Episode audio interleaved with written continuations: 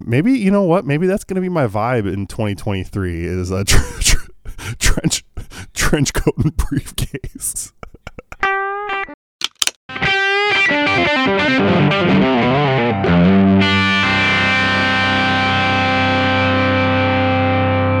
But on brighter I side don't of know. things, I suppose. On the brighter side, we're we're freaking alive and We are are. freaking doing the show called Gearbuds Podcast, episode 190. My name's Henry. His name's Dave. Hello. and this is our show. And you might be thinking, "Oh, uh, uh, they sound a little, a little, little low energy. They didn't sing the song in the beginning. Didn't sing in the beginning uh, today. and and uh, and they they sound a little different. Well, folks, uh, as you might have seen, I, I'm not sure what we're going to name this one yet, but this is basically our uh, Ronisode episode volume two here Yeah. because uh, your boy Hank got the COVID. He's got the Ronas. Watch out.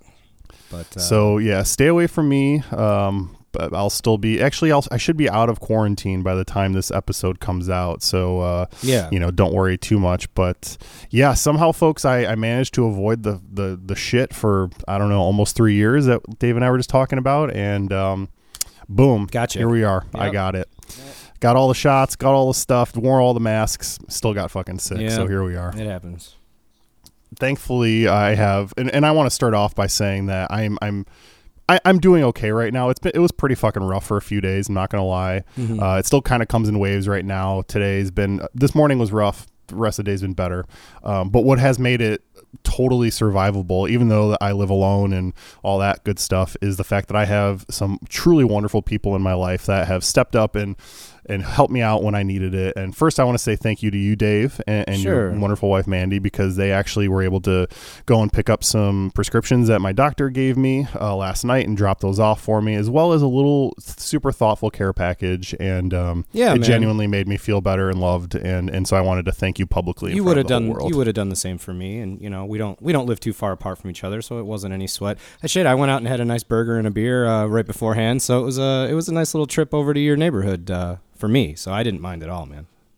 Yeah, and I know that, but still, I just want to thank you. It really means a lot to me, and, and that you go out of your way to do that and help course, me out. bro. And also, uh, there are some other people that I'm sure don't listen to this show, but I still just want to thank them anyways. First of all, my, my family, my dad, my stepmom, they were able to get me uh, a prescription to this uh, sort of uh, COVID drug that is, you know, supposedly supposed to help. So that was really awesome that they were able to do that. And then uh, my one of my, my best friends, Mal, she actually surprised me with a bunch of groceries and things that she knows that I love today because I didn't have dick for food around here. um, and and I'll say I actually uh, I you know I my throat's been really fucked up. I'm, I'm I've got lidocaine right now, so it's all numbed up and I can talk and Yeah. no big deal. But I haven't really been able to eat anything all week. Oh, uh. But today I was finally like hungry again. Yep. And uh, so I ate some protein. I ate some chicken earlier, and honestly, dude. I think that's why I'm feeling good right now because Yeah, like I actually have calories. energy to do stuff. Yeah, well, that's a real Um, thing, man. Yeah, absolutely, dude. You need those calories to uh, to get in there. You know, get your energy back. So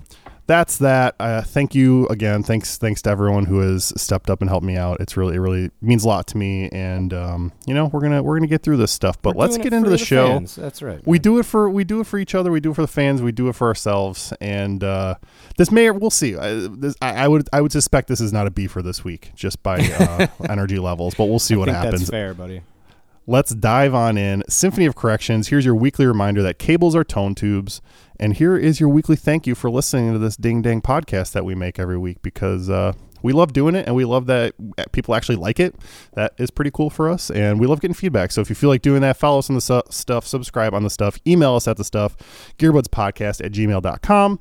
Uh, I wanted to give a quick shout out follow up to the uh, PTD party that I got to attend on yeah, man, I'm jealous. I saw some videos from that. They had some killer bands playing. I mean, it looked like a really nice party, man. I'm I'm really bummed I was out of town for that. yeah once once i'm well and uh you know not uh contagious and shit i insist this is this is i'm putting my my foot down i'm drawing a line in the sand dave Yeah, you and me buddy oh, we're Oh, yeah. going in there and we're gonna have a hang at ptd vintage we are, man. I, I can't wait. I really can't wait, man. And it's right down You're- the street from us too. You know, it's, it's, like so close. It's literally walking distance from here. You you're gonna love the inventory that he had. He had about half of it put away because just to you know, make room a and freaking- stuff. Yeah. yeah, there was a bunch of people there and a Yeah. band playing and stuff. But um, so yeah, there. I just wanted to say first of all, two bands played. One um, was a gathering of basically most of the, uh, an old band called Slings and Arrows that Johnny was in. Okay. Um, that uh, my old band used to play with, except uh, the other Henry Henry Brown, uh, Bonfires Vintage, Oh, who yeah. was a, a former guest on the show. He was the singer of that band. He lives out in Portland now, so Right, he was wasn't gonna there. was but um, they did an instrumental set, and then they brought in Jim Turk, uh, another good friend of ours from Reverb, and he was playing keys, and that was pretty dope. But they did these really cool like Christmas reimaginings of like rock songs where Yeah. they would play like Sultans of Swing into like Jingle Bell Rock or some shit. I don't. I can't come up. I don't know exactly what it was, but it Hit it him with was the really medleys. good. I love it. They actually they were actually rehearsed. Oh, um, yeah. So it was like it was pretty cool, but. That was dope. Don't get me wrong. I think the most impressive thing was as I when I got there, you know, had to make a little bit of an entrance. We went out to dinner beforehand, Sure. and uh, there was a band playing already. I was like, oh, interesting. And they looked very young, and I realized it was Handsome Johnny's daughter's band. Wow. they're like teenagers, and they sounded so good. They Yeah. were playing just like instrumental rock, like I don't even know Misirlou and stuff like that, and Sure. they were super impressive, so poised, really had their shit together. Super I pro, was huh? Super impressed, and it sounded really good in there too. Even just you know, it's a small room, it's a it's a it's a guitar shop, right? Right. It's not like a venue or anything, but it sounded really good. The stage setup looked really cool. They were kind of in like the window area there. It looked like or something like that. So Yeah, there's there's a big picture window, so they had basically like the drum kit sort of Yeah. with the drummer's back out the it's window. my favorite No, setup. yeah. No one it. complained, and I the thing that was also really impressive was that once you went outside, even when the band was playing, you couldn't really hear shit. Right. It was like normally that's the sort of thing when you stand out in front, it's like, oh, this is this is gonna be annoying for people, and it Sure. totally wasn't. It was just like pretty quiet. Good thick But lots of lots of friends, lots of good folks there. Uh, they had a they had a bar set up. It was it That's was awesome, it was a it was a really really pro setup. I'm jelly. Can't can't give Johnny enough credit. PTD Vintage, go buy some stuff from him. Really, I, I, honestly, there were a handful of guitars that I would have been happy to walk out with, but you know, Did you check? Did you check anything out, or was the gear kind of just kind of secondary because there was more of a party going on and stuff? You know, yeah, I didn't know what to expect. It was a little more secondary. I mean, of course, I sort of like walked around Looked and stuff, yeah. talked about stuff, took pu- pulled a couple things off the Sure, wall, of checked out the s- the Yamaha CP and the Rhodes that he had and stuff. But yeah, I didn't really like, you know, of course, I didn't like plug anything in or anything like that. So I would actually love to spend some time really gear gear geeking out uh, with with those boys. So nice, nice, dude. that's that. Go check out PTD Vintage. I've got a rare find of the week this week. This one's kind of interesting. I don't. It's it's not as. Uh, I would say that the provenance or suspected provenance perhaps not as impressive as some of the other things that we've talked about on rare find of the week. This is just an amp that I I realize, and I'm gonna I'm gonna put this out there, Dave. We talk a lot about dream gear around here, and how frankly both of us kind of already have acquired all that, which is lame and old stuff old guys say. But I think that this amp may be my dream amp Okay.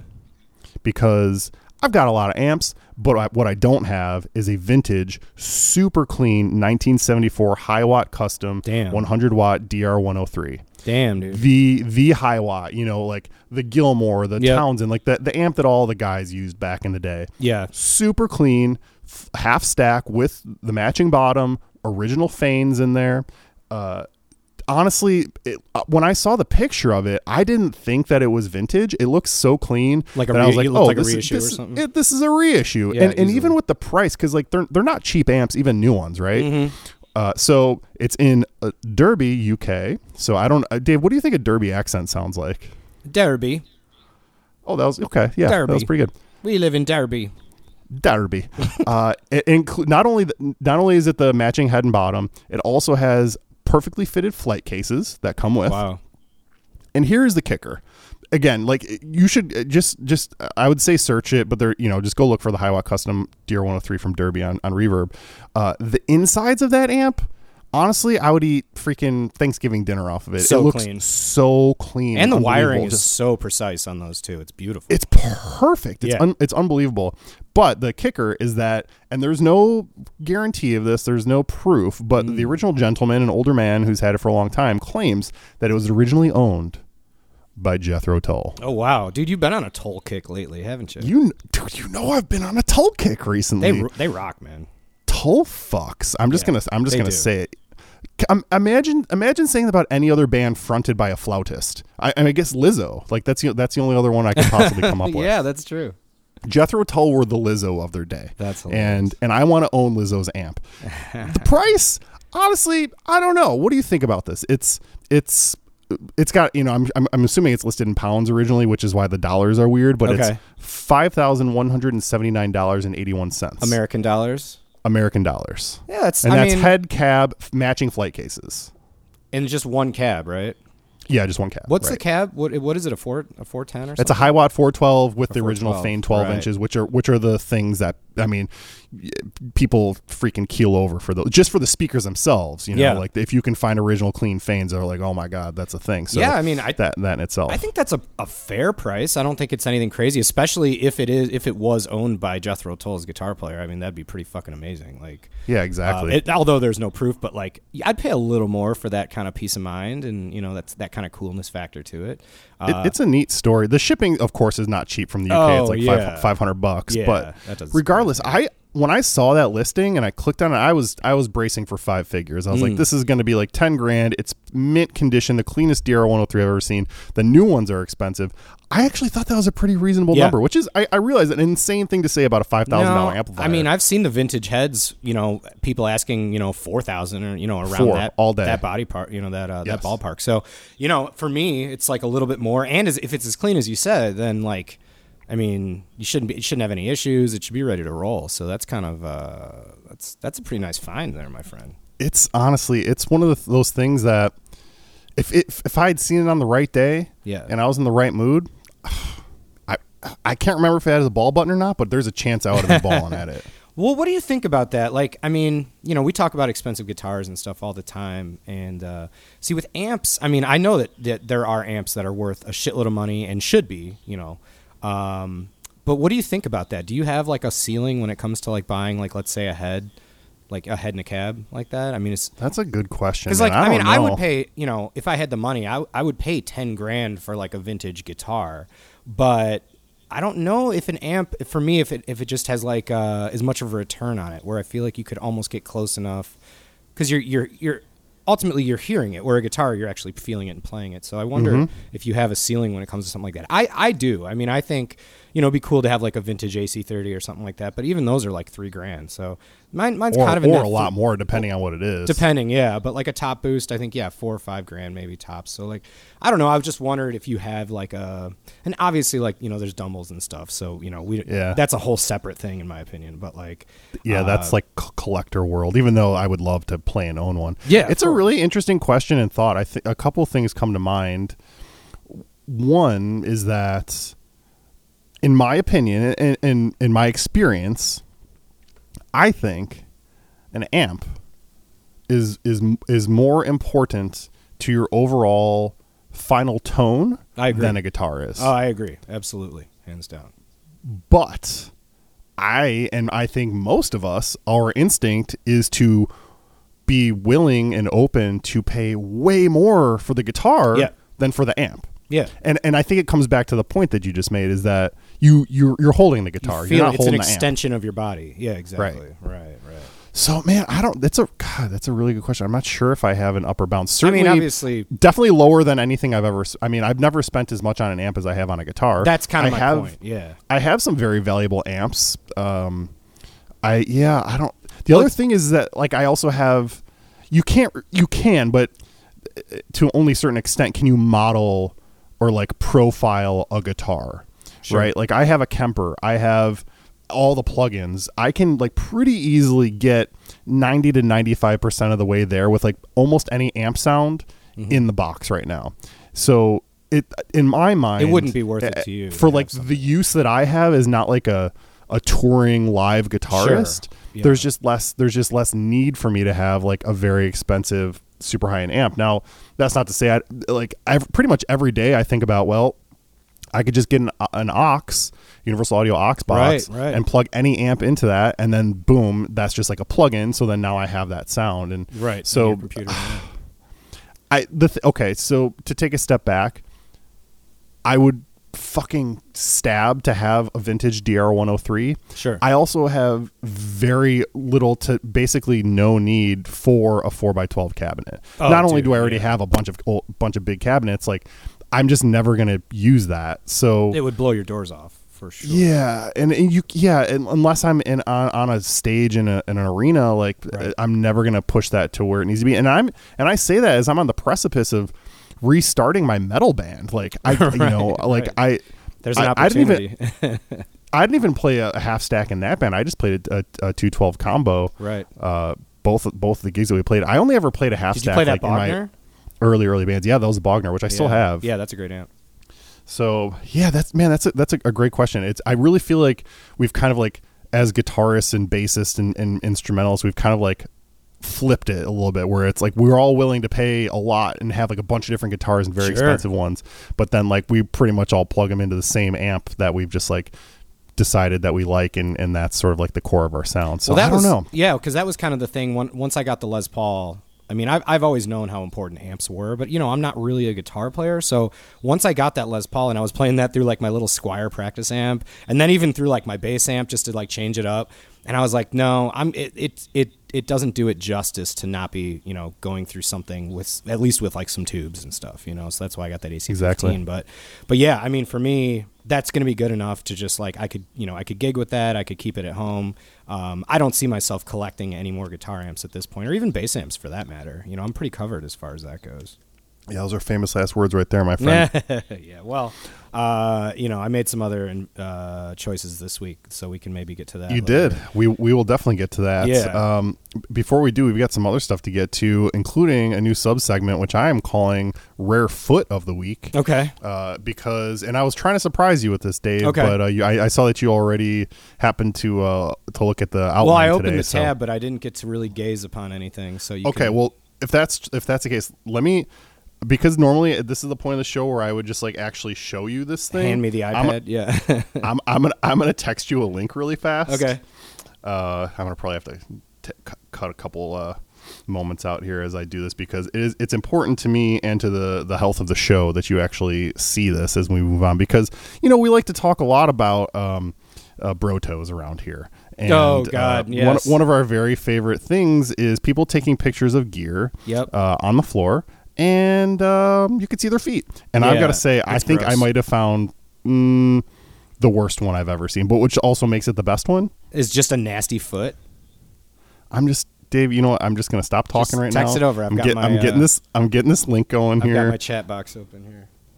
oh god, my phone is just like Um, making me jump through hoops here. Well, yeah, you know, There we we go. were we were looking at that 62 jazz bass the other day, and I when I was excited about it, I cut out the foot that was in the image because I know I knew right away you weren't going to take it seriously. Because I was like, I better I better crop out the foot. Oh, Dude, click it open because I did. It's it's the gift that keeps on giving. Uh. uh, there are there are two. Uh, first is that a and water last stain pictures. on the floor? What is that? the I don't know what the floor is, but that is the gr- one of the grossest feet I've ever seen in my Yeah, life. It's yeah. like in between like a hand, like finger toes, Mm-hmm. and like monkey feet. Long long toes that look like they could grab onto something. Absolutely, They look like they're trying to grab onto the cement floor. They below. are. Oh, and then he's got like the jean, like you can see his jean, so you know he's got jean. like bad jeans on. Oh, you know he's got big baggy jeans on. And th- the thing is, I like I saw this listing. I was like, "Oh, 1943 Epiphone Zenith. Like, I might be interested in this guitar." And then it opened up. Go, Yeah, well, fuck. yeah, that is a cool guitar, absolutely, and it's actually not not a terrible price. I mean, you No, it's not. Those things are hit or miss. Sometimes they sound like little turds in a can. But I will say, uh, the funny thing about the foot that I've noticed is when he flips the guitar, the foot is repositioned in the photo almost identically to in the first photo of the front of the guitar. So you've got you've got you got double foot action, and I wonder where the left leg is too. yeah. Why? Why is there only one foot? Is that's, he that's standing that doesn't like make in, any sense in to like me. a stance, in like a ready stance? Is that what's going on here? Right he's now? doing some sort of like Karate uh, he's- stance? a, karate stance or like karate a stance. like a short stop. He's, he's got like Yeah. a wide base. Yeah. I don't know. I don't know what's going on, That is man. so weird I- though, because it almost looks like his foot's in there on purpose. You know what I mean? Like I, I always make it a point to make sure my foot, if not at least cropped out afterwards, is not in the just shot. crop it. Just Just, crop fucking it. crop it. It's, It's not. It is. real it- easy. you would still be able to see the entire guitar. In fact, it would probably increases his opportunity for sales because the, the guitar's gonna be more zoomed in once it's uploaded Yeah. to Craigslist. These are awful photos, actually. There's They're- three they're photos. as, as bad as it gets. Uh, and I will say, i- i- people, just a pro tip: if you're uh, taking a picture of your guitar and you're trying to sell it, don't put the strap over the entire front of the body where we can't see the finish. Like, what is going on with this thing, dude? How lazy? I don't know. It's Oh, it's it's great. there is no explaining it, but boy, am I excited to have a new segment called Rare Foot of the Week. Oh, dude, Uh, you know we're gonna have a lot of these moving forward. So There, it's it's it's half the pictures on Craigslist, which is I, I almost feel like so people are funny. like doing it on purpose, but I guess we will never know. Oh, that's nasty. I gotta like close out this tab now because yeah, you can close it now. uh, brutal. you can you can you can delete our text history because of Uh, that burn yeah. I will have to delete that from the text history. Here we go. What there's so much stuff cranking. Uh, Gibson uh, keeps the merchandise rolling. We Oh, know yeah? we, we talked recently about uh, I the always Fender merch last fucking week we name. talked It was about. Fender last week, And then there the Billy Reid. Uh, Billy Reid. I was gonna say Tory Burch, but that's like a ladies bag I think that's a designer ladies. shoe Yeah, I designer. think that's fancy ladies. Uh, but uh, this is Gibson and Lifton uh, have teamed up. Now, Okay. if you are an old school Gibson fan, as we are, you are going to recognize the, name Lifton from the cases that have come with Gibson. Uh, that came with Gibsons back in the fifties, and I think Ah. I don't remember exactly when they stopped, but maybe into like the early '60s. I want to say. Okay. Uh, sometimes called the California Girl cases for gross reasons. Mm-hmm. Uh, Gibson and Lifton have reforged a partnership oh, and they are not only offering new Lifton Gibson cases, they're also offering a wallet, okay, a duffel bag, Hmm. and a backpack. okay. That's all all leather because this is it's that it's that sort of like. The same leather as they use for the cases. it's that kind of same leather. It's like Yeah. that sort of dark tan. kind of with the grain. Uh, not well, like not heavy grain, but it's almost like that marbling kind of like appearance. Exactly. Yeah, yeah, that's cool. I dig that. Exactly. So I have to say, of all of these types of things that we've talked about recently, this is the first one where I was kind of like, mm, maybe I want that duffel bag. Like I, Right. it- it's it's Dude, nice. could- it's not. I could use a nice leather, leather, a leather weekender bag, man. That's a slick look, dude. Walking That- through the that's airport. That's exactly what it is. And nice imagine if you're like, if you're like, hey, I got my Gibby, I got still got my Gibby with me. Well, now does it Uh, have the big Gibson logo on it or anything like that? I mean, is it is it anything like a little off? it's pretty tasteful. No, there's just like a, you know how like on the old uh, cases there was just that little metal badge, Mm-hmm. almost Yeah. sort of like uh like a tarnished bronze Yes. looking sort of deal. Indeed. Uh, it has that on there, which is beautiful. That's all I would ever want on there. Um, here's the only the only little bit of problem I have is the wallet. Uh, the wallet also has that metal tag on it, and it's right on the front face of the wallet, Mm-hmm. which to me says I'm gonna put that in my back pocket, and it's just gonna tear my jeans apart. Sure. So I don't really know how I feel about that. Yeah, the one thing that that, I did really like about the wallet though is that it, because you know obviously those cases, or I, mean, I guess maybe if if you don't know, if anyone doesn't know, they were always known for being brown leather on the outside, that crushed pink velvet on the inside, and then Okay. there's that um, like shroud that covers over the it's like a, a sheet that's like attached to the inside of the case that then covers over the top of the guitar when it goes in the case Mm-hmm. that's also present in all of these designs and you can actually it, like it's designed to sort of peek out of the leather a little bit and it, of the of the of the wallet and it kind of Okay. looks pretty cool like i kind of really like it a lot if it didn't have the badge that was going to either a tear my jeans up or b tear my butt up when i sit on it Yeah. i would consider getting that wallet Are you a back a back pocket wallet guy? I've always been a back right pocket wallet guy Okay, yeah interesting. Yeah, I, I switched over because I I got I, I got like in 2006 from my work. Actually, it was like a little present. It was a little mini wallet, like a little leather mini wallet. So you, you can't Uh-huh. really put like a wad of cash in it, but I've got my cards and everything in there. But that thing now is like 16 years old and it's like so soft and everything. It's awesome. Um, but that's a front. That's a little front pocket wallet. A Little fronty? Yeah, exactly. I've got. I think I got it as a gift like about ten years or so ago. I got a Tumi, you know, leather wallet. Oh, nice. Um, and and it's yeah, it's the same thing. It's like it's it's perfectly worn in. Oh, yeah. Um, I don't even really think about it. I'll be honest though, like I'm the kind of guy hate having stuff in my pockets, Dave. yeah, me too. If I can have nothing in my pockets, I'm a happy person. So I've actually taken to carrying around one of those uh, hipster like front cross body bags. Ooh, I was gonna say you could go fanny pack route if you wanted to. Yeah, you know? it's it's basically a fanny pack that you just wear across your chest. pack? Yeah, that's right. all it is. I was I was a very early adopter as as you know like a 16 year old. I was a messenger bag guy my whole life. I was always the guy carrying around a messenger bag. Sure. So if I don't have to have something in my pockets, I'm not gonna. yeah, I hear that. If I'm gonna have a wallet in my pocket, it's it's in the back one. It just feels weird to me in the front pocket. I don't Well, know. You know me, man. The, the, the first thing I do when I come over to do the pod is take everything out of my pockets because I want to Exactly. be as, as comfortable as possible. And I'm not Yeah. even wearing pants right now. So there you go. Now you're just trying to turn me on. I know, All right, man. before we go, I want you to guess. okay. Uh, oh, actually, you know what? Before that, one more thing I want to sort of grouse about. Uh, they sell cases, a bunch of different cases, different, you know, Les Pauls, SGs, hollow bodies, etc. The guitar uh, cases you're referring to. Guitar cases, Yeah, yes. right. The thing that I don't like, and I want to get your take on this. Mm-hmm. The most expensive case that they sell, it's a Les Paul case, Okay. and it's it's aged. Ooh. It's a relict case. No. See, the case just- is the one thing. Like you know, um, you know, with with my Les Paul again, like I like the fact that it has like a new case because I feel Yeah. I feel much more comfortable taking it around. I know the handle's not going to snap off, and I've had cases where the the latch will open and the base almost falls out of the freaking Exactly, totally. thing, dude. A lot of those Fender cases have those issues with the latches. Um, so I I do not I do not see the uh, the point at all of having a an aged case. I think that's very strange. it's really strange. I you know I, I think it's probably for the guy that's never going to actually use the case, Sure. right?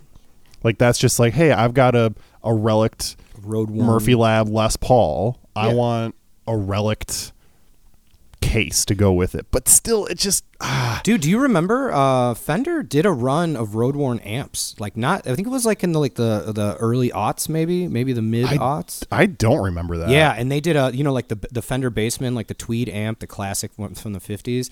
Oh, And it had like it had like tears around the edges, and I, I shit you not, if if you can if we can find a picture of it somewhere, it had like the it had like the the the coffee ring on the top or the beer can ring or whatever you want to call it. Oh, God. Which is just like why would you want that? I mean, you know, I actively try to like clean that off when I you know if I ever do that, set a beer on my uh, amp or something.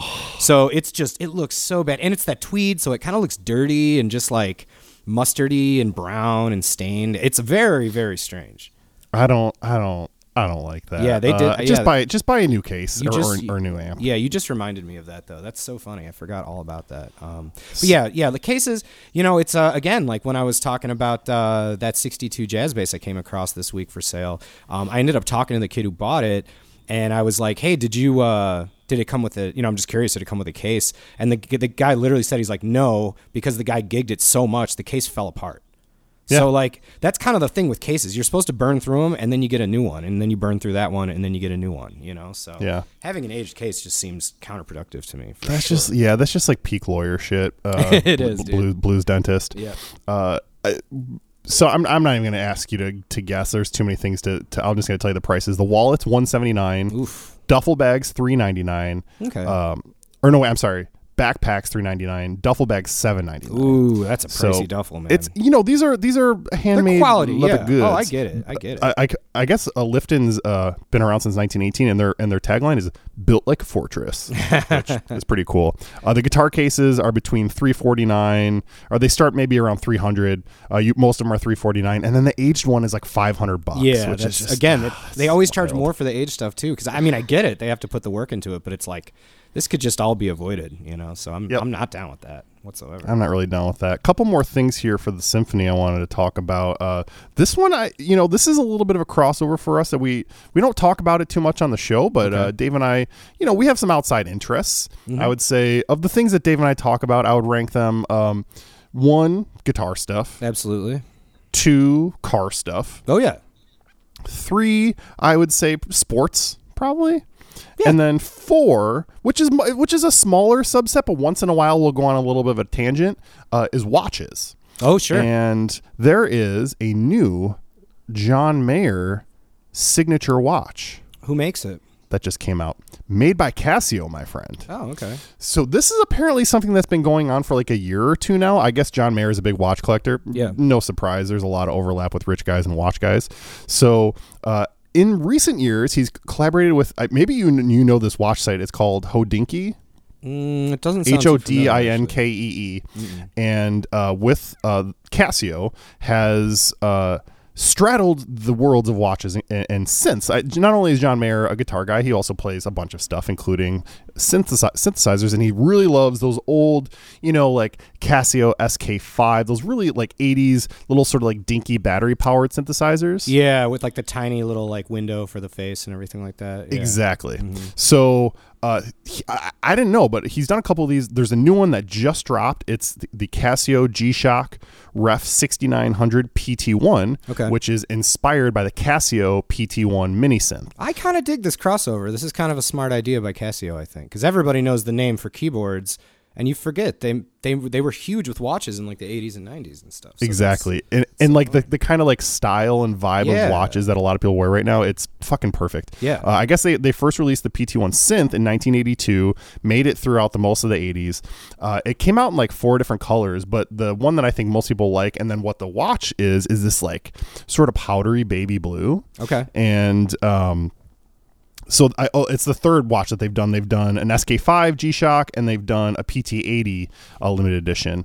Um, the thing that I find really interesting, so there I, f- I saw this article on Reverb, and what they showed was that each time they've released one of these watches, the corresponding synthesizer's price has totally fucking skyrocketed. Okay. So like the SK5 when that you know when that came out or before the watch came out, those were selling for say like 180 to 200 bucks or less, and they've the prices doubled since then. Wow. Uh, like right after the watch came out. So the PT ones right now, I think uh, those are you can get those for pretty cheap, but I'm I'm guessing now that the watch is also a thing, you're, those the synths are going to be more expensive now too. Yes, yeah, so, and, and like how closely do they kind of base them off the synths? Like, do they they match them basically and stuff like that? Like they The can color is the same for sure. You know, Yeah. I mean, there's not much else like the big do. colorful buttons or anything like that. Like the uh, kind of. I it still looks vintage Casios. It, yeah. it looks like a G Shock still. It's it's Yeah, it's not gonna like it doesn't really look like a synthesizer, but Right. That's cool, You know, though. it's I think it's really cool. I if, I'll be honest, my initial and I think this is just because of my personality. My initial reaction was like, ew, and then I actually opened it up and Yeah. read the article and looked at it. I was like, okay, this is actually pretty neat. I like this, this uh, especially when I saw the price. okay. Um, well, Casios aren't that expensive, right? No, So uh, you know, probably what, what like the 50 60 dollar range or something like that. it, it's a it's a buck eighty. oh, you know, okay. it's got John Mayer's name attached to it. but I Ah, was yeah. I was expecting, I don't know, three fifty, Were or like four hundred or Yeah. something, just just because it's like John Mayer and it's a synth and blah blah blah. But for yeah, one hundred eighty bucks, you know, you can you can ha- you can wear the same watch that John Mayer wears. There's a uh, speaking of watches, I, I you just remind me of something. I get the newsletter from the Rolling Stones. Um, they you know they send it out a few times a week, and they did a they did a watch drop with Nixon watches. I'm sure you've heard of that company before. oh before. yeah, I've had I've had an Nixon Yeah, I've had a couple. Um, they're cool. They're like inexpensive, you know, uh, whatever kind of kind of Timexy stylish watches. Yeah. But um, they did a they did a collab. Nixon did a collab with the Rolling Stones, and they made these Rolling Stones watches. And I was looking at a few of them, and I was like, that's kind of cool. You know, the classic Nixon, that's like the all silver one uh, with the Oh, silver yeah, face. exactly. You know, it's kind of like their their claim to fame watch. Uh, that one, they have that one in red, which is kind of interesting with the big tongue on the face, and they have a black one that's kind of cool too, but it's in that style. And I'm like, this is cool. But then I thought about it, and I was like, I'm not gonna wear that. with the tongue on the face. I Yeah, don't know, man. yeah, that's a, that's a bit much. It's a tough look. It's like, I mean, like I bought the, uh, you know the, you know the Keith Richards tongue necklace that he was wearing in like the 70s. Like I bought a copy of that, and I never. oh yeah, yeah. I never wear it. It's just like I bought it and I was like, oh, I'll like wear this. And then I'm like, dude, I I mean, I'm a huge Stones fan. They might be my favorite band of all time. Biggest And I'm- Stones fan I know. Yeah, and I'm like, I'm not gonna wear this, dude. Like, I'll wear the T-shirt or something, but you know, jewelry, I don't know. I think so. I held off on buying that, but again, they're they're affordable if anyone's interested. I think they're like a hundred Yeah. bucks, so they were, you know, Yeah, that was definitely on my radar, and I was like, oh, it'd be kind of cool, but I'm not gonna wear that thing out to dinner, dude. Are you kidding? Come on, man. How to dinner. yeah, exactly. Right, so. Oh man. All right, one more thing, and this this is a little bit of a it's a little bit of a controversy that I wanted to get into Ooh, here like because it. we were talking about this. I don't remember if it was end of last week, beginning of this week, but uh, it, it, it- we there's some controversy in the world of pre-made wiring harnesses for for guitars. Oh, I'm glad you brought this up. I forgot about Yes, this. Yeah, I almost did too, but then I threw it in the outline because if I didn't, I would definitely forget. So, there's a company out there. I'm, if you're listening to this show, you've probably encountered them before. They're called 920D, uh, 920D. They're sold on Sweetwater, zZounds. They're, I mean, in, as far as like pre-made wiring harnesses go, the, the brands that I, that come to my mind are them and Emerson. There are many others out there, but I feel like for that kind of thing, that's they're just the market leader Sure. as far as I can tell because they're basically because they're distributed by giant big box, well not big box, but big All box the major retailers. stores. Yeah, right. Exactly. So uh, it's the sort of thing. I mean, again, if you don't want what a pre-made wiring harness is, basically you can just like instead of having to say you want new electronics in your Les Paul, Right. rather than having to like individually put new buy new pots and the capacitor, output Solder jack, etc., solder it all together. You can just like buy a pre-made harness for you know obviously for a bit more money than you would pay for just like the individual components, but then you don't have to do any of the work. Supposed to be top line components, sound amazing, yada yada yada. Well. 920D has been outed Yeah. as using fake components, which is a really fucked up thing to do in general. Yeah.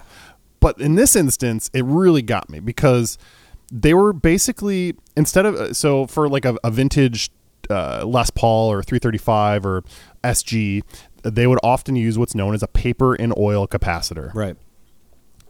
does the paper and oil capacitor make a difference?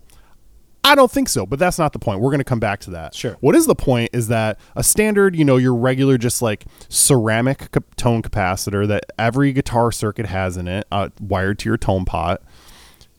You can buy those, uh, you know, not even like as a company, just like a person. You could buy any one of those for like 10 cents, right? They're like super, super cheap Right. even if you want to say a dollar, okay, fine.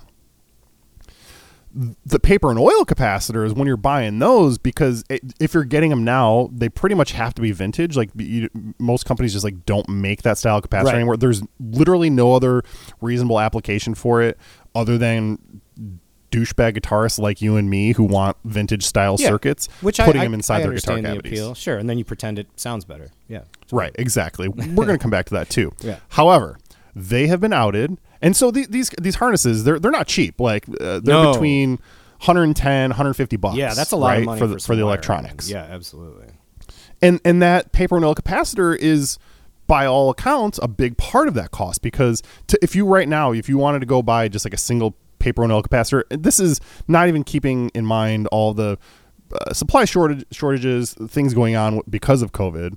You know, if you want to just go buy those anyways, they're like a twenty-five to thirty dollar component, sometimes up to like sixty dollars. People Yep. are paying fucking stupid money for what is essentially a worthless part of your circuit. But it's regardless, yeah. this is part of the what what 920D was selling, right? You're you're getting a vintage 50 style Les Paul with a treble bleed circuit, and you know the 50 style wiring, and it's got a paper a paper oil capacitor for both pickups, Mm-hmm. yada yada yada. Well, story goes that some some guy bought one and brought it to his tech to install on his guitar, and which is I think kind of ironic because the point is that you shouldn't have to have a tech for this, but Yeah. either whatever, that's right. fine. Definitely a blues dad for sure.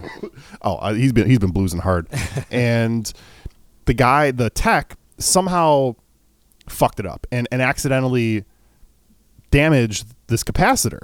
Yeah, he kind of cut, it, cut it open, right, or something. Yeah, Like that. and so then what? So then he he actually decided to take it apart and found that that capacitor was not a paper and oil capacitor. Yeah. all they had done was printed fake label covers for Yep. just your standard little weenie. Again, for them, they're buying them in bulk. They're probably getting these things for like thirty cents. Oh, my God. He wrapped it in a custom paper and oil quote unquote covering That's to make you think that on your circuit you've got a paper and oil capacitor. So this was outed Yeah. The internet forums blew up. I, there was this huge. I I originally saw it on the My Les Paul forum, but the, uh, the gear page is where this all went down, as Right. most of the With, like, millions of users, internet right? gear drama. Yeah. Right, exactly. Where more, most of the stuff happens. Uh, couple things about it. So uh, th- this happens. The internet goes ablaze. Well, Guitar Geek internet goes ablaze. Sure. Obviously, 920D finds out about this eventually, and so there's this huge thread going, and then the the, the guy basically responsible for having done this, or supposedly being responsible for having done this, Yeah. Comments on the thread. And this is the now this is the tech, not the owner, right? The guy who kind of puts builds these or or Right. Yeah. So like one of the employees Yes. at 920, Correct. which you know it's a small company. We don't know how many people there are, but it, look, you're making wiring harnesses. You're, you're it's not some like giant manufacturing No. thing. So the employee jumps in. People are like, "Uh, what?" He it was total non apology. It was like, "Yeah, uh, you know." Blah blah blah supply chain blah blah blah Yeah. uh if you find out about this, here are some options. No, in no way was it like we're just going to give you your money back. It was like you can you can first of all you can take the whole thing out of your guitar and send it back to us for a refund. Uh, You can get like a little bit of money back. There was like a, a bunch of really bullshit sort of non apology responses. Yeah, I thought I thought they did say they were gonna like. I all I read was like, "We'll, we'll take care of you" or something like that. Like if this Right. happened to you. Well, so then- anything. The the the forum goes even crazier. Then eventually the owner chimes in, Right. And he's like, "Oh, I didn't know any of this was going on. Yeah. allow me to throw my fucking employee under the bus for you. yeah, and it looked It's a tough look. so bad, so much worse. Honestly, E- everyone fucks up. We've had Mason from Vertex on this show, which of course you know people wanted to talk about in that thread. Mm-hmm. Sure. He made a mistake. He owned it. He He's did. doing great now. Yep. You know what? Like I, I think people deserve. Uh, I think that people deserve second chances. I think that these people deserve second chances if they had just owned up to the fact that they made a mistake. They Yeah.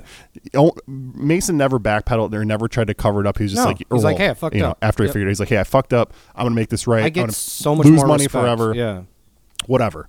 So they they basically double down on it, throw the employee under the bus, and that just made it so much worse. I mean, immediately everyone in the thread was like, "Never working with your company again." Right. I've I've bought X amount of harnesses. I've done this and that and this and that. It was immediately just like the whole world turned against them. Jesus. Now this is I, I just want to say so uh, the uh, owner did say that uh, I've got I've got a quote from he released like an actual statement. Okay. He said to correct this critical error, we're offering a variety of solutions to anyone who purchased a wiring harness built with misrepresented capacitors. Misrepresented? Hmm, that's an interesting word there. the wrong ones. Yeah, You fucking lied. Yeah. It is our immediate goal to rectify this situation and correct the wrong that has occurred. These options include a full refund with return of the item, which is just so insane to me. Like that's the one that's yeah. I'm gonna worst. take It's this like, out of my guitar and send it back to you. Like, no, dude, it's a cheap. No, I'm gonna I'm gonna make my electric guitar fucking useless now and Yeah. send send the components. and I'm gonna have to end up buying another one anyways if I have to send this back to you. They should just refund Right. everybody. Yeah, it's crazy. a brand new replacement or a store credit for the total price paid plus twenty percent extra. What is that going to do for you? What is Yeah. twenty percent extra at a at a, a harness store going to do? Well, for you? right. get you Another one harness and a one fifth of a And harness, some stickers or something. I mean, what? Yeah, what are you Exactly. Gonna, yeah, exactly. That's crazy. and it it's only these specific SKUs. It was a three thirty five SG Les Paul Junior, and then some other one. Um, that they- they're like, so here's a d- and they and this is all by the way, this is all happening on the gear page. So this is like still in the thread. And they're like, here's a link. You've got to like submit all this information. Yeah. Click this link. Blah blah blah. There is no path to that link from their own website. wow. The only way to get to that link is if you already knew about this, you're Through already a, a. Gear Page member on Yeah. the forum, and you click it from the forum. oh, that's so crazy. They're basically they're not doing anything to Yeah, proactive. they're not like 'cause you sending know- out an email blast or something like that, being like, "Hey guys, if you got one of these, you know, we'll we'll refund you and stuff like Dude, that." they don't even need to say that. They have a fucking list of every single person who's ever bought For something sure. from them. For That's just how. I mean, if they don't, that they're they're the worst business on earth. But Yeah. they definitely have that list. All they have to do is proactively say, "Hey, there was some stuff that went down. We messed up. We'll send you whatever you want. Here's the solutions." Proactively, we're going to try to fix this. No, they're saying, "Hey, you have to like have found out about this drama through the gear page." Yep. And of course, now because there are a lot of people who care about this sort of thing, they've gone and posted it out on other forums, and, Sure. and the word has spread a little But bit, it's a word of here on this thing, podcast. ultimately. it's totally a word of mouth thing. Yeah, that's crazy. So, I, the worst. Now, we could keep going on and on with that. That's fine. The thing that I wanted this, the thing that I really, that really kind of stuck with me through all of this, though, Sure. Is how fucking useless. I, I'm swearing a lot today. I'm realizing maybe it's the lidocaine. it's the I don't know. medication. Yeah. Uh, a, a, a fancy cap in, in your in your in your guitar in your tone circuit. Yeah. I'm just telling you folks, I, like this isn't a matter of debate. It is useless. Right. It does literally nothing for your tone. If you're the sort of guitar player that leaves your tone knob up, which I suspect is like 98 Most to people, maybe more yeah, right. percent of guitar players, you will never, and I'm saying this with full authority, you will never, ever hear that capacitor Right. In influence a- your signal. in action. Yeah, exactly. It's That's just not how it works. Yeah, that's The- so uh, basically, all a tone pot is is just your volume pot, but then you've got a capacitor wired into it, and based on the value, when you start to lower that that volume pot, essentially, it's also going to dump some of your high signal to ground, Right. And that's all. That's, That's literally all it is. that could be done you with a even 30 and, cent so that and that when you think about it that way, you're even if you are using your tone pot, you're still not hearing that capacitor. All you're hearing is that capa- what what that capacitor has removed from your circuit. Yeah, you're not hearing any like in addition. It's only subtraction. Yeah, I mean the lore of some of these like you know tone capacitors and stuff. I mean, I know even with bass, you know, they're like, oh, it's got to be the orange drop cap or nothing, man, and it's just like, Yeah, wow, dude, like, exactly. I don't really know if that makes a difference. Now, you know, you could be like, you know, it's nostalgic. It's kind of what they used to use, and you want it to be as close Sure, as possible. sure. Or maybe you're replacing it on a vintage instrument, you know, and you. Exactly. Yes. I don't know. Maybe it's a peace of mind, if anything. But I agree with you, man. I think that's just uh, that's just another reason for people not to keep practicing. You know, ultimately, I mean, it's just something. Just just know this, folks. Doesn't do anything. All you're doing, the tone cap is impeding low frequencies, but allowing high frequencies to pass through pass through to ground. That's it. That's all it does. So save your money. I we were we, Dave and I went on a little little tangent looking looking at stuff online. Yeah. And I found Gibson sells their own like Bumblebee capacitors, their Bumblebee own one, right. fancy fancy tone caps. And I and I don't remember the price offhand, but I think it was two for one hundred and twenty dollars Yeah, I, I want to say it was fifty or more. It was above fifty dollars, I think. Yeah, that's crazy. for a single useless tone cap. Yeah, dude. Uh, yeah, you're right. I think it was two for like 120 or even 150. Or, it was some ridiculous. It price. was insane. I almost Yeah. shit my pants when I it was it. like somebody. I don't know, man. There, there's a sucker born every minute, you know. And uh, and it's just pure ignorance. It's it's it's people Right. that see things and hear things, and like you said, oh, orange drops matter or whatever. Like I've heard that before. Yeah. for sure. The only thing I'm telling you, folks, the only thing that matters. I, of course, as long as it's not like broken, right? It has to be like a functional capacitor. Totally. The only thing that matters is the value. That's the only thing that's going to impact the So tone, funny. and only if you're using your tone knob, and only if uh, you're, and, and only if you actually care about how, the specific value of tone that's being rolled off. yeah, I would love to hear like an A/B test, like a recorded A/B, and just hear. Oh, I have. Yeah, There's a really easy way to do it. You just put it on a little rotary pot. You just put a bunch of different cap values on a rotary Oh, pot. I've yeah. told- it's super easy to do. A lot of people have done it before. N- it- all Sure, all that matters is the value. Examples online and stuff too. Yep. Yeah, that's so funny, man. Yeah, what a what a silly thing, man. But hopefully, hopefully they do right to the people that they wrong. That's all I ask, you know. And and and you know, we have a real problem with accountability sometimes in this in this day and age, where I feel like people should just own up to things. You'll gain more respect in the long run if you just say, "Hey, we fucked up." We'll, you know, we'll we'll just send you your money back, or we'll send you an actual whatever it is. You know, we'll send you the actual part.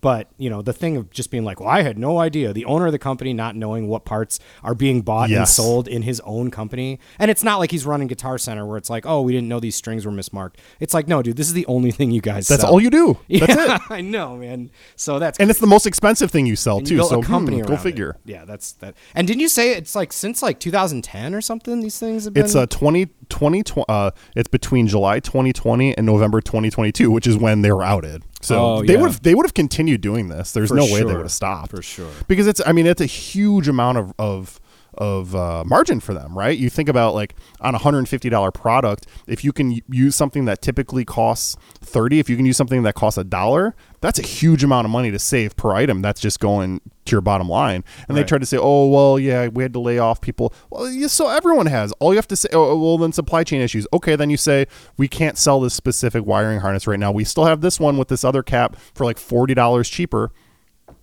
but that's it. They didn't. They lied. They so, like they they went out of their way to have fake covers printed. You know, Yeah, like that's right. not just one guy. There's no way that was just one guy who did that, who applied them to every single capacitor and then wired up every single one as well. Like that's just it's just not feasible. No, it's not it's no. not possible. That's insane. Well, hopefully they. I don't know. I'm I'm curious to see where this goes, or if people just kind of drop it and say, you know, fuck this company, and you know, they'll ultimately probably go out of business as long as the word spreads on this. You know. Yeah, it's it's. I- I think it's snake oil. That, Yeah. Let me just be very clear about that. I think this whole thing's snake oil. Yeah. But if you pay for snake oil, You should get what you pay for. you don't get lizard oil. yeah. You get fucking Yeah, snake oil. exactly, dude. Great point. Yep. I agreed. Okay, that that worked me up a little bit. Losing I a little it, energy. man. you know what yeah, it's time for, buddy. All right, let's do it. I think it's freaking time for freaking Dave's Docs. Freaking Dave's Docs. Get those Well- get those notes out, buddy. Dude, I got dude. This is great because I got my monitor here, so I don't even have to pull up my phone today. Oh, I look at that. actually See, it's very nice. Um, so dude, uh, you guys hit me. You and Stingray hit me with a with a Dave's doc, and I did not watch it, but I will watch it for next week. I watched it, oh, was it good? Was it worth watching? dude. It was so worth watching. Okay, cool. I have a personal you, connection. you have a them, connection so- with yeah. that band, but we'll I, I will watch it because look, dude, I'm always on the lookout for new docs. Uh, you know, and, and I had to actually go go a little back in time for this one, man. Uh, but I Like remember Back to the Future, back in time. back back to the past, back in time, dude. I remember this movie was on VH1 all the fucking time. It's a biopic, and it's called An American Dream: The Jacksons. I watched the story of the Jackson Five from 1993, and oh boy, is this a 90s movie! It's got the cheesy Dude, I music. definitely saw that back in the day. Oh, dude, it was always on VH1, and it's it's actually like a made-for-TV movie. So they have like the little breaks where you know they're supposed to go to like a commercial, and like you know it just kind of fades out to black and it'll fade back in. Um, but I have to say, man, it was it was interesting. Uh, I don't remember it exactly the way as, as I watched it the other night. Um, You know what I remember? I'm going to tell you before Yeah, we get into it. All I remember, I, I know that I watched it probably multiple times actually. All I remember is hating the dad. Yes. So Joe That's Jackson was my only memory. Joe Jackson was a pretty big piece of shit. Yeah, I don't Yeah. even know if he's still alive or what what the deal is with him. but, Yeah. um, I didn't really look into it, but um, I'm fascinated by the Jackson Five. They were kind of like Totally. the world's first boy band in a way, as far as like pop music goes and stuff like that. So it was kind of an interesting story. Obviously, uh, five brothers. They had a lot more siblings though. Um, La Toya, Janet, obviously were Jacksons. There was a couple more boys even in the mix, but the the the lineup originally was Jackie, Tito, Jermaine, Marlon, and Michael as the youngest of the Jacksons.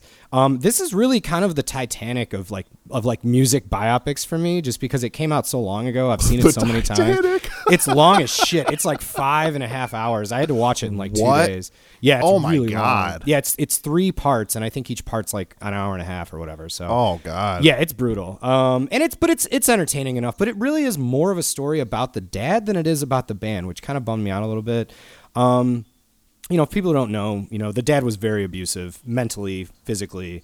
Um, you know, and when he realized that, you know, he could basically, he was a musician himself, and, and, and there's a scene where they're very, very young, and Tito grabs his 335, which I thought was pretty cool. Uh, it was supposed to be 1963, so they were accurate with the uh, with with the Gibson 335. Nice. And he grabs it and he's he's playing it, and the dad's like, "Don't ever touch my guitar," you know, one of those things. But then he realizes he can play it, and then the dad, you can just see the light bulb, and he's like, "Oh, okay, hold on, my cat is trying to get up." Cha-ching. out of here, Forrest. Um, all right. So then, anyways, yeah, he's like, all right, cha-ching, let's do this. So he starts working them out like wake, like you know the weird shit, like you heard, you know the you know the Michael Jordan stories and the Tiger Woods stories about the dads just relentlessly making them rehearse and, and practice and stuff like that. He, it was no different for Joe Jackson. I mean, pulling him out of bed at three in the morning to make him get up and do dance moves in the living room, like at, like half asleep. It's crazy. I mean, What was the uh, the Williams sisters? Uh, King King William. Was, uh, Oh yeah, uh, King that? Richard. King Richard, the one with uh, Yeah. Will Smith. Yeah, that was a pretty Yeah. good movie. Yeah, same Yeah. kind of thing, you know. Um, but you know, I get it too. I mean, they you know they didn't come from a lot of money, and he he thought of it as a as a way to you know to to kind of get into show business and all that stuff, which is you know what they wanted to do. Gary, Indiana, which wasn't far from Motown, which is uh, ultimately where they ended up getting signed.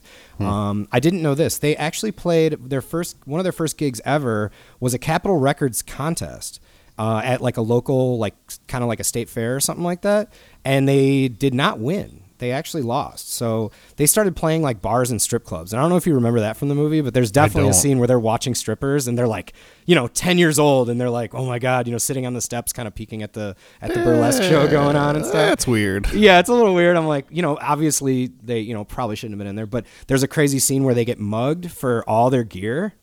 And like, you know, the dad has to like take more money out. I think he kind of thought of it as he's he's investing the money into this, so he wants to get a big return, you know, on his investment. So he had to go out and buy all new gear for him again.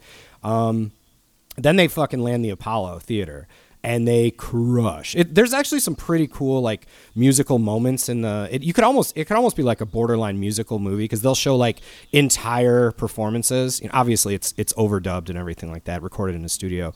But um, but the you know the dancing's unbelievable. So they killed it at the Apollo. Uh, basically, Berry, uh, Gordy Berry's like, all right, these guys are hot. Let's get them on Motown. They go to L.A.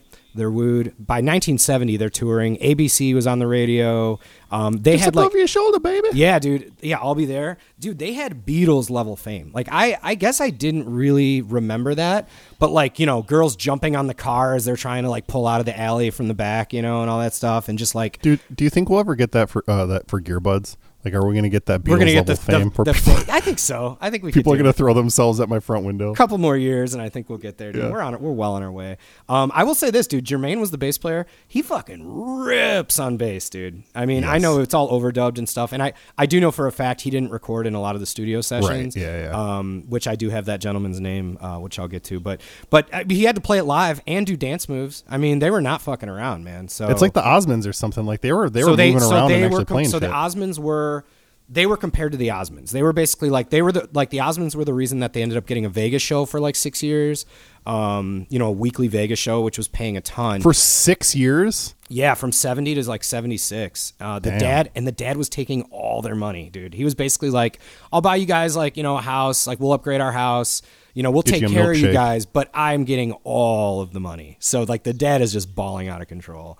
Um, by 1976, they were like, you know, they're doing like Dancing Machine. Remember that song? Dancing, dancing, dancing, dancing machine. Know. Dude, it's a jam, bro. Put it on disco night, man. Um, so they were getting super tight. Then Michael's starting to be like, all right, dudes, I want to start writing my own songs. He wants to leave Motown because Motown's writing all their music, which a lot of people, you know, back in those days, man, the 70s, I mean, pop bands didn't really write their own songs. You know, Right. that was like a pretty unheard of thing. Um, so he's like, I want to start writing my own music. I have all these songs in my head essentially that becomes off the wall. He ends up leaving the Jacksons, not for good, which they do end up reuniting, um, you know, in the 80s and all that stuff. But then they, they was kind it of. was it always the same five brothers, or did they kind of No. like swap in and out? No, so Jermaine, the bass player, he got kind of fed up. He didn't want to leave Motown because they, they all looked at Berry Gordy as like a dad because their dad sucked, and they, and Berry Gordy was always really nice to him. Like I remember there was a part in the movie where where he kind of screwed up a line or something, and Gary, you know, Berry Gordy's like, "Hey man," he's like, "Don't worry about it." He's like, "Close is good enough." So he kind of taught them that like you know it's just music. You can make mistakes. You can still have fun with it. And their dad never did that. He was like the opposite, right?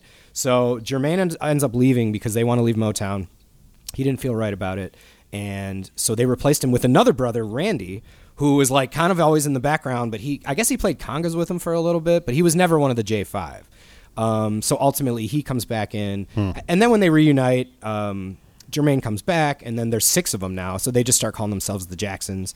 Um, dude, there's a crazy story. I don't know if you remember this. Do you remember Michael Jackson was filming a commercial? I think it might have been for Pepsi, and his hair caught on fire?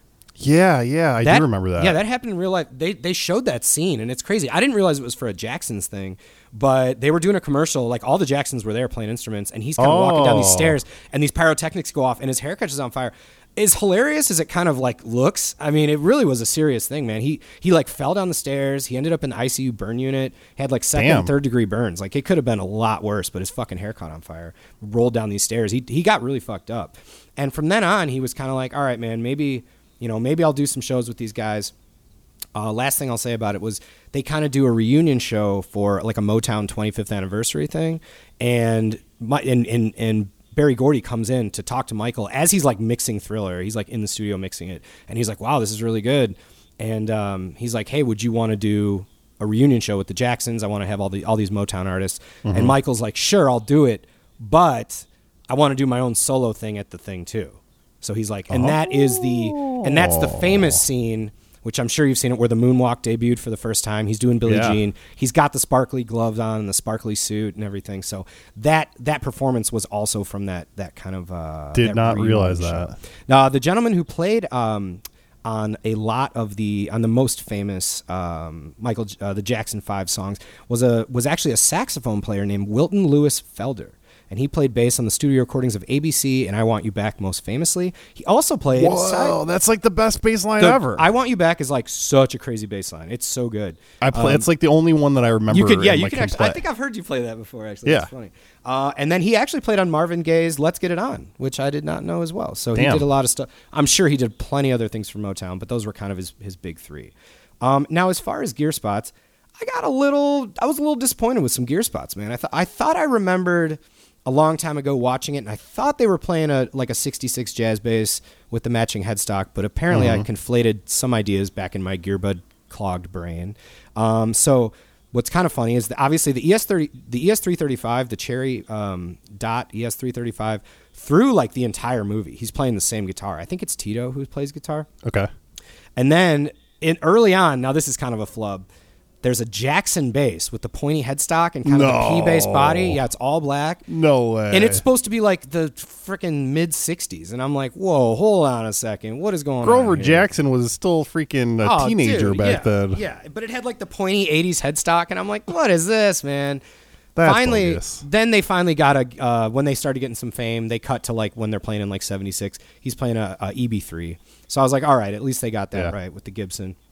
And then when they do their reuniting thing, he's doing the 80s era Jackson bass um, with a different one, a white one with stickers all over it.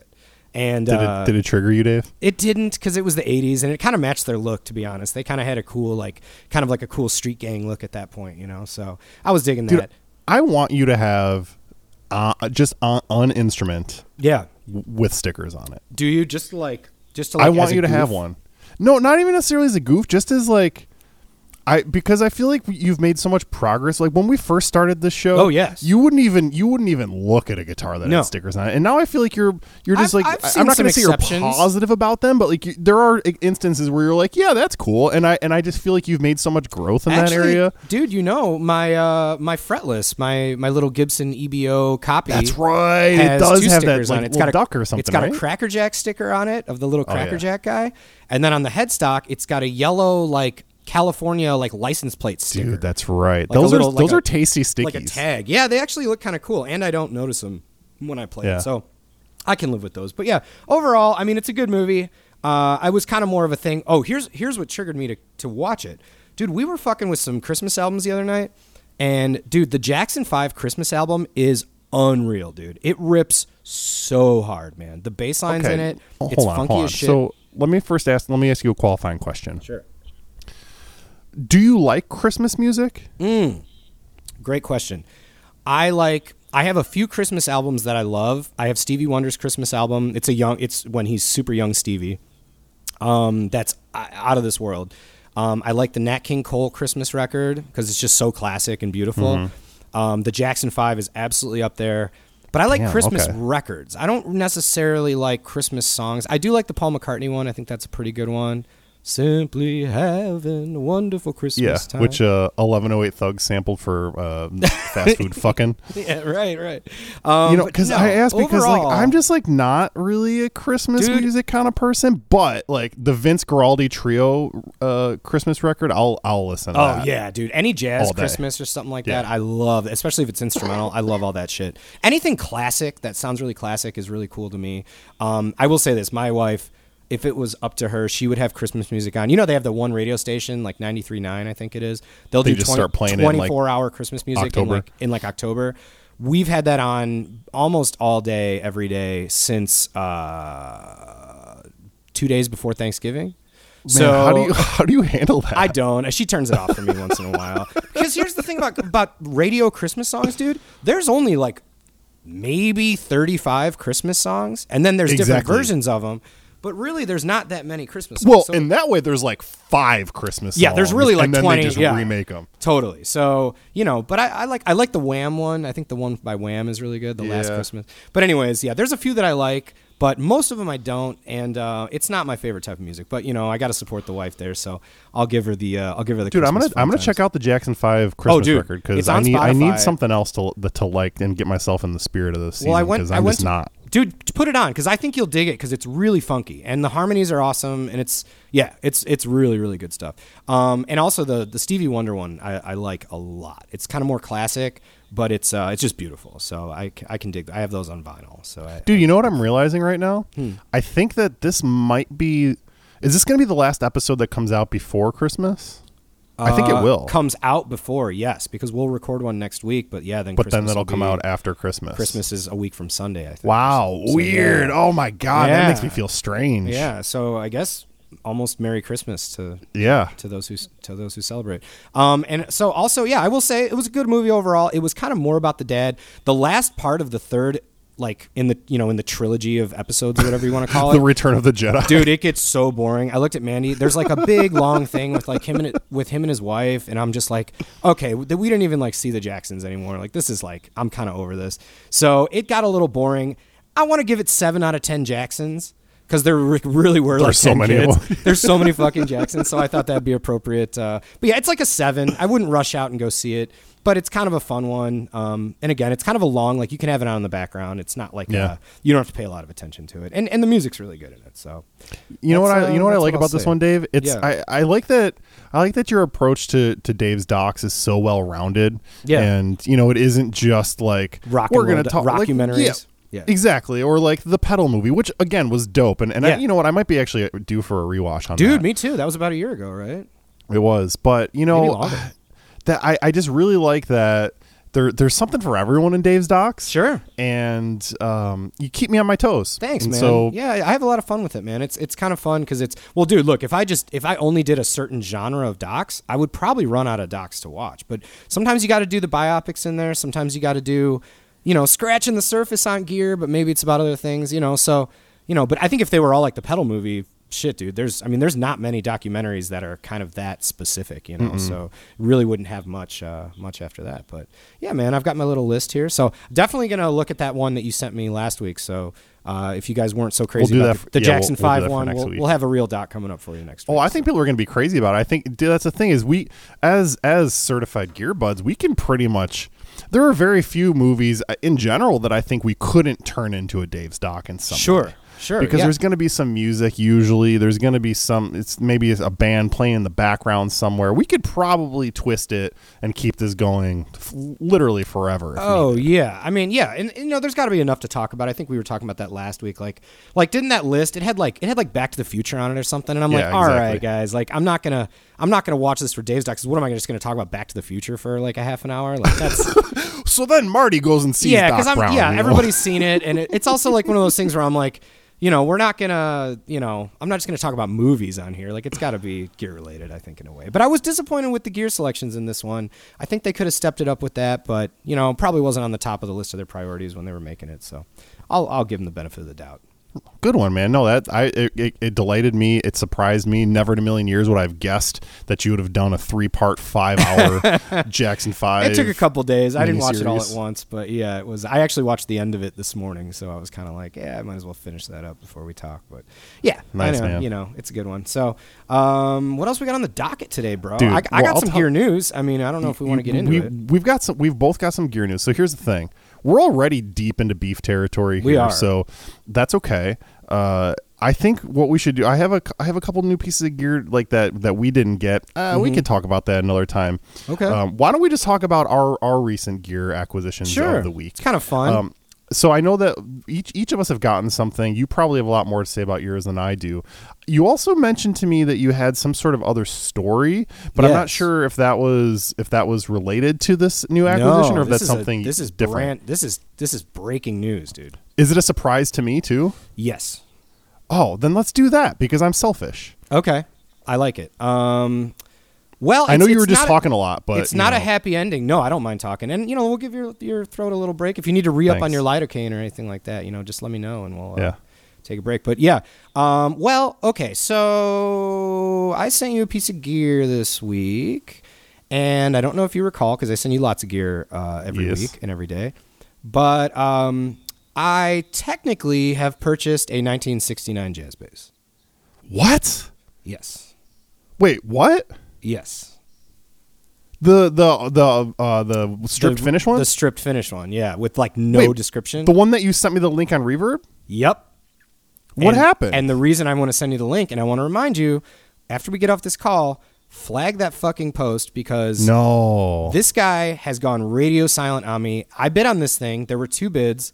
Um, I'm not going to say the price right now because I Wait, don't wait, even. hold on, hold on. Take, let's take let's take a breather here because I'm I'm in shock right now. Yes, yes, yes, yes. This is a big purchase. So this is a big purchase. So wait, you, the, I, I I believe the story goes you orig- was it it was originally on eBay.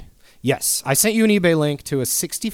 So I actually have the ad pulled up right now. So it's a, a the the listing was Fender Jazz Bass 65-69 natural body sunburst Yes. pick guard pick guard. They spelled guard. Guard. Uh, the seller has three feedback with zero positive feedback, um, or three items, I should say, with zero positive feedback.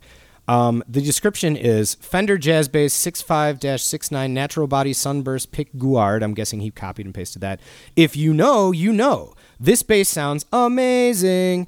It is in excellent condition. Original pots cleaned recently. I have the bridge guard. I think I have the pickup guard too. Yeah, too. I remember reading it. Where that, he's yeah. talking about the ashtrays, basically. Uh-huh. Um, need to find it easily easily replaced though, which is such a weird thing to put in your thing. Either you have it or you don't.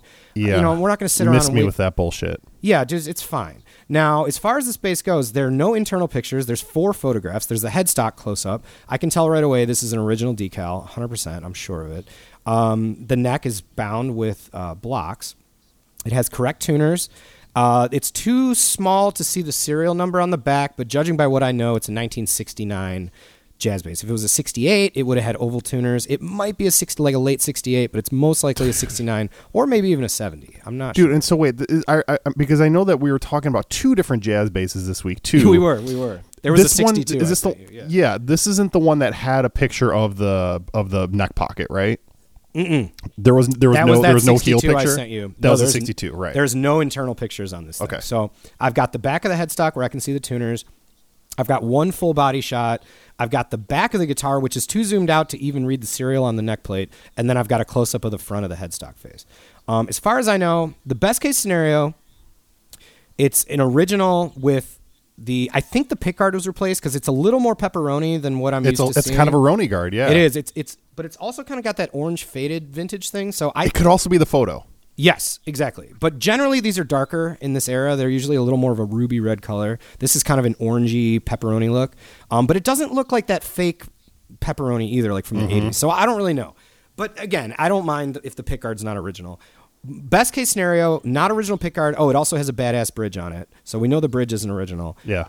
But we're hoping for original pickups. We're hoping for original pots. We're hoping for original body. The neck looks to me 99.9% original. So So wait, so our, now to complete the sort of train of thought. So uh, this was on eBay, but then wasn't it? Didn't someone buy it and then you also then found it on Reverb? So it was on eBay, and the listing went up on Wednesday night at like 9:45. I set my timer because I go, look, if nobody's gonna bid on this thing, I think I texted you this. I said, you know, I kind of got I kind of got duped out of getting that Telecaster bass a couple months ago Yes. because somebody Yeah. bid one bid on it and it went just like that. Now I don't know whatever happened to that thing. I don't know what was original, but it was a similar story where they had no internal picks. You kind of have to go on your gut. It's kind of like going to a guitar show and being like, I got to look at what I got to look at.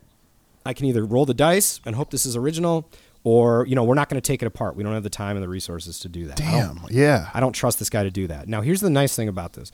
Well, the bid he has it on Reverb for buy it now for four grand, which this is Yeah. not. This is probably not worth four grand. Oh, maybe it's close, but I would say if it's all original with just a strip finish, it's close, but probably more like thirty five hundred.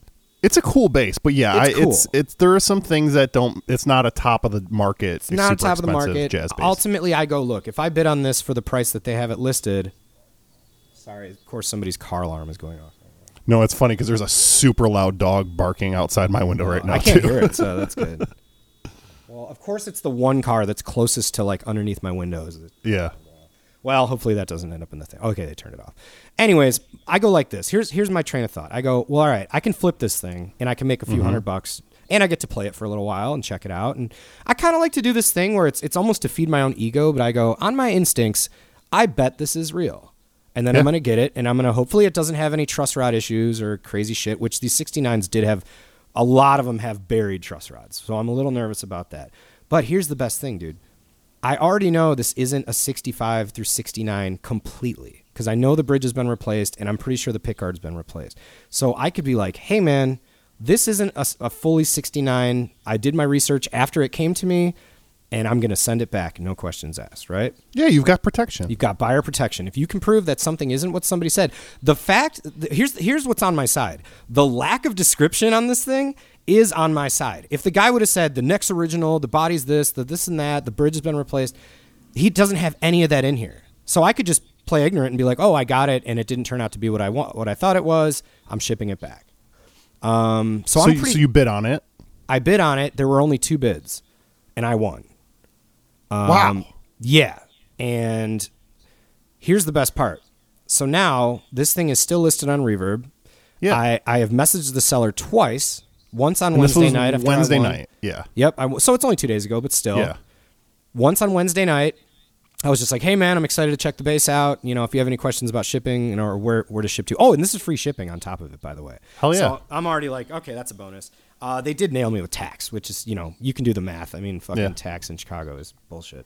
Um, so they nailed me with that. So I'm kind of like, uh, you know, I'm I'm into it for a little bit. This is definitely more than I've spent on any base that I. Dude, own. I'm still in a fucking state of shock right now. Like, what do you even need another jazz bass for? I, I mean, I don't. know, I know why, but I like, don't, shit. but I mean, I'm- I, I'm so proud and Yeah. excited. Ideally, you know, I'm, I'm hoping to flip it. Well, here's the other thing, man. If I want to flip this thing, let's say it does turn out to be original and I decide to keep it for a little bit and sell it, I'm going to take real photos of the neck plate. I'm going to, you know, real photos of the neck pocket, real photos of the electronics. This guy had a bullshit description. I mean, I know how to doctor, you know, I did this for years. I can doctor something up, make it look nice and get it up on reverb and hopefully make, you know, make a thousand bucks, you know? Who Doc, knows? doctors, doctor's a strong word. Let's not. We don't want people to think you're misleading anybody. Not you, doctor, You know, you you're, know, um, you're just uh, zhuzhing it up a little bit. You know how to make it. You know, you know how to put it in its best light. I can supply a- accurate photos of it. Let's say that. Accurate photos and accurate description.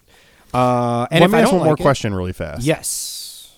Is there a chance in your mind where if, if this does all, if there is a happy ending and you get this bass, Sure. Is there a chance that you would get it and and keep that over your current whatever No. 61 No, jazz that you you know have? what's so funny about it, man? Because I was texting you yesterday. The the jazz has kind of been on my my 62 has kind of been on my weird side right now lately. I brought it to band practice. I was less than impressed with it, and I had some really really dead chrome flat Yeah. wound strings on it. I put new strings on it, um, which I, I went with half wound, so they're kind of a mix between a flat and a and a round wound. So they're a little bit brighter. They're a little more tense. And it brought it back to life. So that thing, I'm excited to bring the 62 back to the space, check it out with the band, see how I like it. I'm not going to sell the 62, dude, because at the end of the day, I'm never going to find another 62 Yeah. jazz bass. Right. These things, 69s, you can find them. They pop up here and there. Um, it was more of the, it was more of just to fill my ego and be like, I want to buy this. I want to prove to myself that this is real, that I know that I still got it. Old Dave still got it. Mm-hmm. Old And, Dave still got it, uh, baby. And and you know we'll sell it for a, hopefully for a nice profit, and you know maybe I can even sell it locally or something. So you know I'm I'm thinking that'll be kind of cool. Um, okay, so but okay, so obviously the eBay listing is down. You you you won the auction. Mm, eBay listing is down. But the Reverb listing's listing is up, up. and if you would like to purchase the base for four thousand dollars or make an offer, which by the way, two people have made offers on it since I purchased this, uh, which is making me very uncomfortable. Did did the Reverb listing predate the eBay listing, or was this something Ah, that popped up after? That's a good question. I believe I, it doesn't say the day this was listed on the Reverb. I'm looking at the page right now. Because it'll say it's been like on for seven days or whatever. Yeah, the Reverb listing says listed one week ago, and this says I, I believe this was 12 days ago before I bought it, so almost a whole week Hmm. before. Um, I will say this, dude. I've messaged this guy twice now, and he hasn't responded. Now I, I even messaged him on his Reverb page and said, "Hey, man, I'm the guy who won the base on eBay. Are you Oh, planning on shipping this out?" No response. Oh, now I've since I've since flagged. Now here's the gr- the best part. I've since flagged the Reverb ad because I believe if you buy something, it shouldn't be listed twice somewhere as a fraudulent listing. I think I have uh, I have jurisdiction to do so in this in this scenario. Um, it came back up. no. It popped back up. So it's been I got an email. It's been relisted on No. Reverb. So this guy's simply not responding to me because what I think is he wanted to get more money and he's bummed out that it only sold for X amount, a lot Yeah. less than his buy it now price. Oh, this also had a buy it now for 4000, but the beginning bid was way under that. Yeah. And so I am kind of like, oh, he's pissed off that he, that somebody didn't pay enough. So I will I will say this: the only thing I can really do at this point is wait, and I'm gonna see in like you know whatever it is, a week or four days, however long you have to like you know approve the payment. I've already paid for it. Um, I'm basically gonna be like, all right, dude, you get the shittiest feedback, and I will leave you a scathing review on your page. Uh, and I will keep flagging your reverb listing because I think you're a piece Yeah, of shit. dude, this is just like not how eBay works. Like you you put something up for auction, If you and have then a no reserve, if you put something then- up for and then that's what it sells for. and it That's sells what for it a dollar, that's your fault for not putting a reserve on it. dude. Yeah. I hate to tell you. I hate to fucking tell you. And I did have a rule last night. I said I'm going to put one bid down for X amount. It was a little over the first bid range, just in case somebody snuck in before me, and me and some other person bid at the last second. And as uh, eBay does, yeah. yeah, and And you won. uh, and I won. And it, dude, I've never seen this before. It had a thing, a little green strip across the top of eBay, and it said calculating what did it say? It was like calculating the finish or something like that. So it was basically like me and this person probably put our bids in at exactly the same time, Oh, and it had it was like a t- I was like a it had to do like a photo finish type thing. That's kinda cool. And it was kind of like, dude, I was sweating. I was like, oh, I got it. I was super happy. I went and had a beer. I'm like, oh, this is great. But I will say this, man. Uh, I don't think it's going to work out. I think this guy's going to end up just, you know, he doesn't care. He's got no Dude, feedback. You've got to resend me the reverb listing so I can flag it too. Oh, I will. Yeah, absolutely. Yeah, it's uh, it's it's still up. And the craziest thing is, like I said, they suspended the listing, and they. I don't think Reverb put it back up. I think the guy relisted it. Oh, so it's it's like a well, no, because Right? if if he had just relisted it himself, you wouldn't have gotten a, a notification because you got a notification because you're following it I'm in your watch it. list. Yep, So it's got to be this. It has to be the same posting. Oh, okay. So that was the system then, probably being like, "Oh, we don't care. We're going to okay this thing. It's Yeah. not fraudulent." Well, that's funny because in the you know you can type in the description of like why you think something should be flagged. Yeah. And I said I won this on eBay on Wednesday. I don't know why this is still listed here. And I've They don't give it- a fuck. I've since flagged it three times and. It's not gone, so maybe if you help me flag it, we can get this thing pulled. Wow, Look, at the end of the that's day, wild. At the end of the day, I, I, in, I, in my, in my heart of hearts, I don't think I'm going to end up getting this thing. Um, in which well, case, I- sometimes it's easier just to kind of to to be pessimistic about something like Yeah. this, just in case we do hopes get up. it. Then you, yeah, right. But it was. A, I it don't was a know, man. bad- I kind of I kind of feel like you might. I I don't. Dude, I, I don't haven't know. given up on this. I yeah. I mean, I haven't given it up. It's only been like you know, forty eight hours or whatever. But like, yeah, it's uh, it's kind of a funny thing. I was just more excited to be like, oh, if I get this for this price, and take some better photos and put a better listing, I'll easily be able to make some money on it. That's all. That was my I am only fucking. thought I am so floored. Like when I when I said that we were going to talk about some gear we got this week, it was definitely not a fucking 69J. Yeah, yeah, that was well- not what we were going to talk about. Well, and you know, I I don't have it yet, so I guess we can't really say. But yeah, it's uh, you know, I also bought a little cheap guitar, but we can talk about. Well, that we can, we're going to talk about that another time, man. I mean, yeah, I don't want to talk about the little fucking pedal that I bought this week. Now that you, got, Uh, you bought a fucking '60s Fender. No, man, it's it's you know, and look, I mean, it's not like I can use photos of it for the uh, image or anything. So I mean, you know, we might as well you could, you could, yeah, just like a fucking just take the screenshot listing. of the listing. Yeah, really.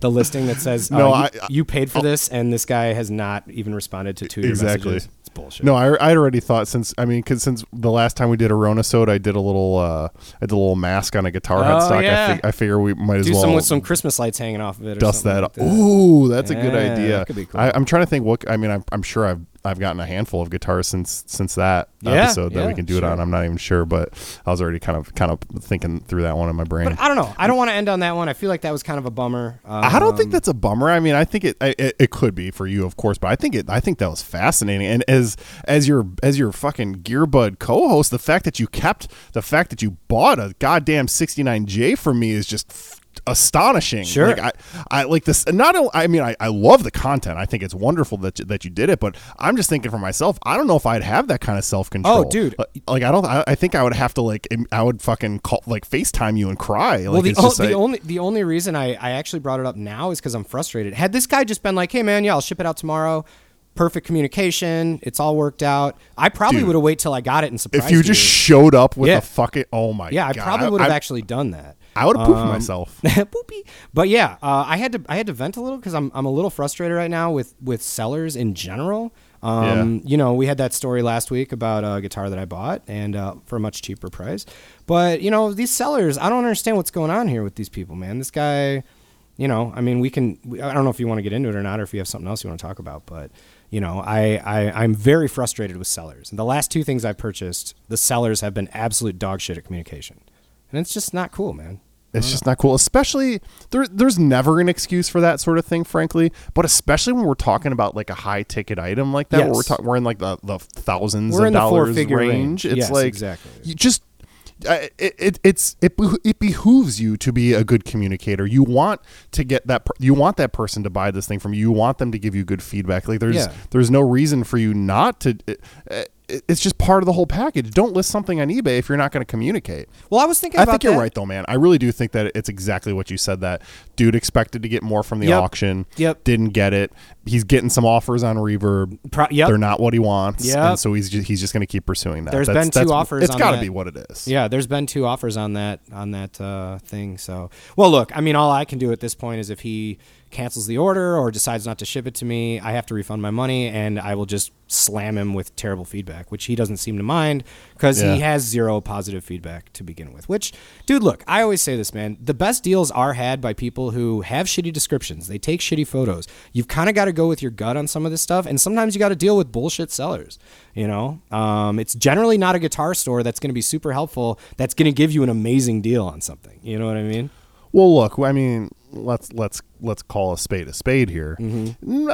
The musicians aren't all the smartest people that you've ever dealt with. No. There's there's some ding dongs on there, and, and you know, look look, I'm gonna make take the opportunity to make a little bass player uh, joke too, because basses are kind of especially not known for that. But Sure. I mean, that's that's a, that's a totally different thing. It's It's just just it- bad. this is it's just bad form. You know? it's bad form. It Yeah. is, and and that's and that, and you know what? We've got a freaking forum to uh, call these ding dongs out. So Yeah, we I'm, do, I'm man. glad that we did. And Little and honestly, I'm I'm currently crossing my fingers and toes. We're gonna have ourselves a little Christmas miracle. Yeah. Because frankly, I, I selfishly I want you to get it so I can play it. Oh, that's, dude, I me mean that's just where it is. I am nervous too because I don't have photos, so I can't see if the truss rod's buried. I can't see if it's you know if it even plays good. I mean, these things do have problems. Like you know, there's a reason why people are like pre CBS is the only way to go.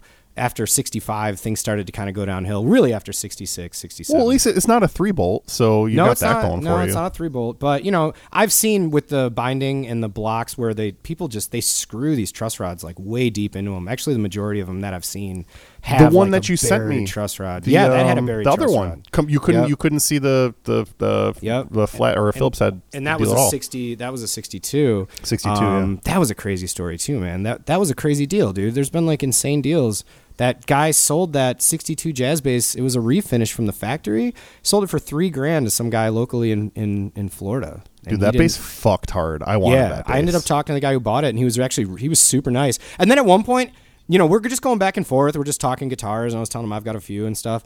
And uh, he's like he's like cool man. He's like sorry if uh, these texts are short. I'm driving right now. I'm like dude stop driving. He's like i literally have the bass in my trunk. Like i'm driving home from the guy's place. I'm like dude stop. Just like i just you know fix it up and show me the pictures he did say he was going to put some washers in that truss rod he's he's done he's dealt with that type of thing before Yeah. so it sounds like the guy kind of knows what he's doing with that thing. But the last thing I want to do is have to take this to a tech and put more money into it. So uh, I will say I'm sending it back if there's anything wrong with this. He also said it was in excellent condition in the ad. So if it does have something like a buried truss rod, that to me does not constitute excellent condition, and uh, he will be void of this contract. I- Yeah. I would say.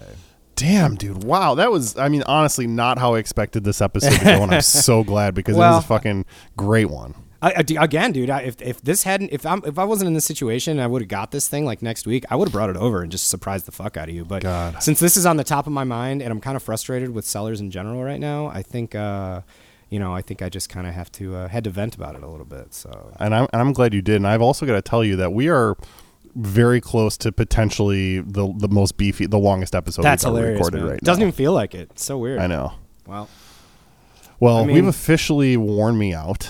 yeah. so I'm, well, I'm glad I good got to do more of the talking because you know You are not feeling good. So you know, I kind of wanted to have some stuff to say today. So yeah, Dude, man. you, uh, you fucking carried us today. I'm really thankful. You were uh, you were uh, my little knight in shining armor, True and I'm. I'm so thankful for that.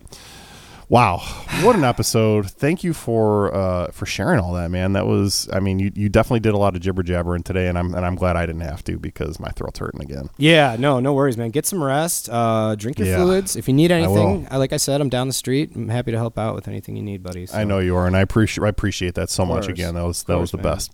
And uh, I guess I'll be emailing you this file soon because we haven't done that in a long time. You're gonna be yeah. You're gonna have to upload a little Dropbox Yeah. and do the whole bingo bingo bango. All Uh, right, man. It's well, well, hopefully you know. Hopefully, I remember how to still make all that happen. Yeah, and- yeah.